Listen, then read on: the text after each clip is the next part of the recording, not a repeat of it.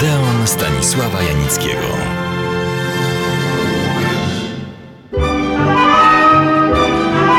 Gdyby odeonowe felietony miały tytuły, a może powinny mieć, dzisiejszy brzmiałby tak.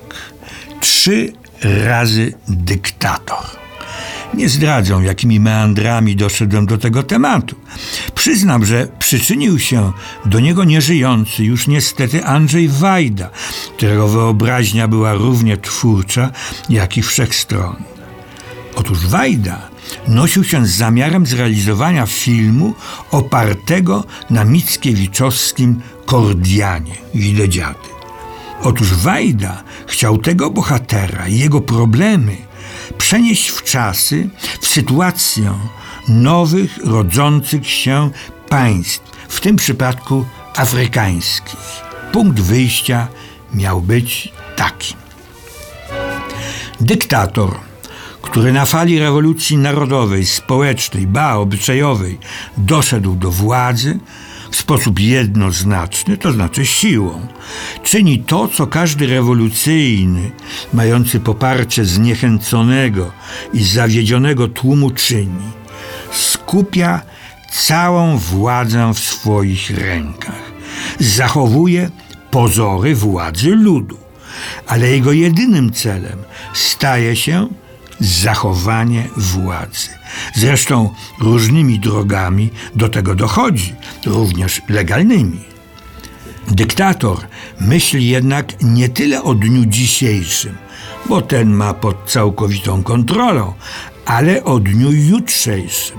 Ma bowiem syna, któremu zwykły ludzki odruch chciałby w przyszłości, kiedy starość poczyni nieubłagane postępy, swą cudowną, ciężko wypracowaną i wywalczoną władzę w dobre ręce przekazać.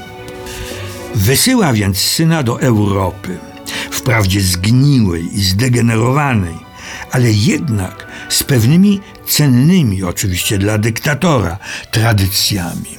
Ma bowiem Europa nie tylko doświadczenia rewolucyjne, religijne, reformacja, humanistyczną odnowę, racjonalne oświecenie, ale i doświadczenia, nazwijmy je, w przywracaniu zachwianego porządku i nadania ideom podstawowym należnego im miejsca. Nawet nie wspomnę, kogo dyktator ma na myśli. Dyktator pełen nadziei, że aktualny stan zostanie zachowany. Co więcej, na czym mu bardzo zależy, rozwijany, wysyła więc syna do Europy, by się rozejrzał i wyciągnął z konkretnych sytuacji właściwe wnioski. I tu niestety dyktator się przeliczył. Kiedy bowiem syn przybywa do Włoch, dosyć szybko orientuje się, że to, co najciekawsze, fascynujące, wręcz porywające, dzieje się w Cinecittà, wielkim sercu włoskiego filmu. Tu kręci swoje zjawiskowe filmy przede wszystkim Federico Fellini. I on, przybysz z dalekiego afrykańskiego kraju, syn dyktatora, w tych zdjęciach, w życiu tych ludzi zaczyna uczestniczyć. Nie tylko brać udział, ale coraz bardziej w to życie wsiąka. Widzi też swój ojczysty kraj, swego ojca, dyktatora, w zupełnie innym świetle. Zaczyna wątpić w słuszność sprawy, dla której został tu przysłany. I w tym momencie przeczuwał, doniesiono mu, Dyktator wzywa swego syna do powrotu, bo sytuacja w kraju się niebezpiecznie skomplikowała. Ludzie się buntują, bo mają dosyć tych autokratycznych rządów, które nie stabilizują ich życia, stają się trudne do zniesienia.